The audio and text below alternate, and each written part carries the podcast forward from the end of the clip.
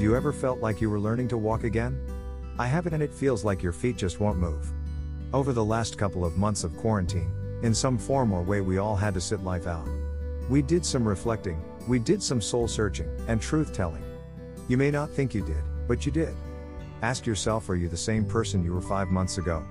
If the answer is no, then you know you did some reflecting, soul searching, and truth telling. In that time, you found out just who you really are as individual. Learning what your triggers are, you learn what your faults are and you learn where you can be of use and when to step away. In my 28 years, I've done a couple of trip where I got lost in not knowing if I would make it out. You learn with age, they say. Wisdom will find you, they say. Then when you feel like all else fails, you just sit there and ask yourself, what's is next? No one can give you that answer, trust me.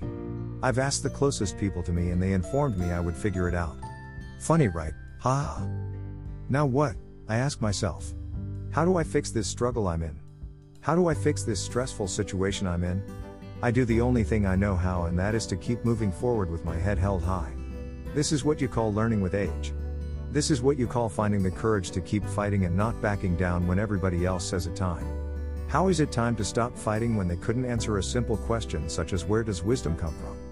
And I'm not speaking of wisdom that you now know you have, but the wisdom of your parents and their parents, etc. You never know how strong and smart you are until you have to fight alone, while everyone else has left.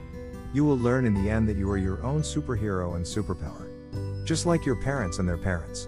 We all have a purpose and we all have choices to stand on that purpose. Yes, it is easier to run, but what happens when you get tired and worn out? You fight. So, superhero, I say use that superpower and walk on by those struggles. Until we meet again. Cynthia.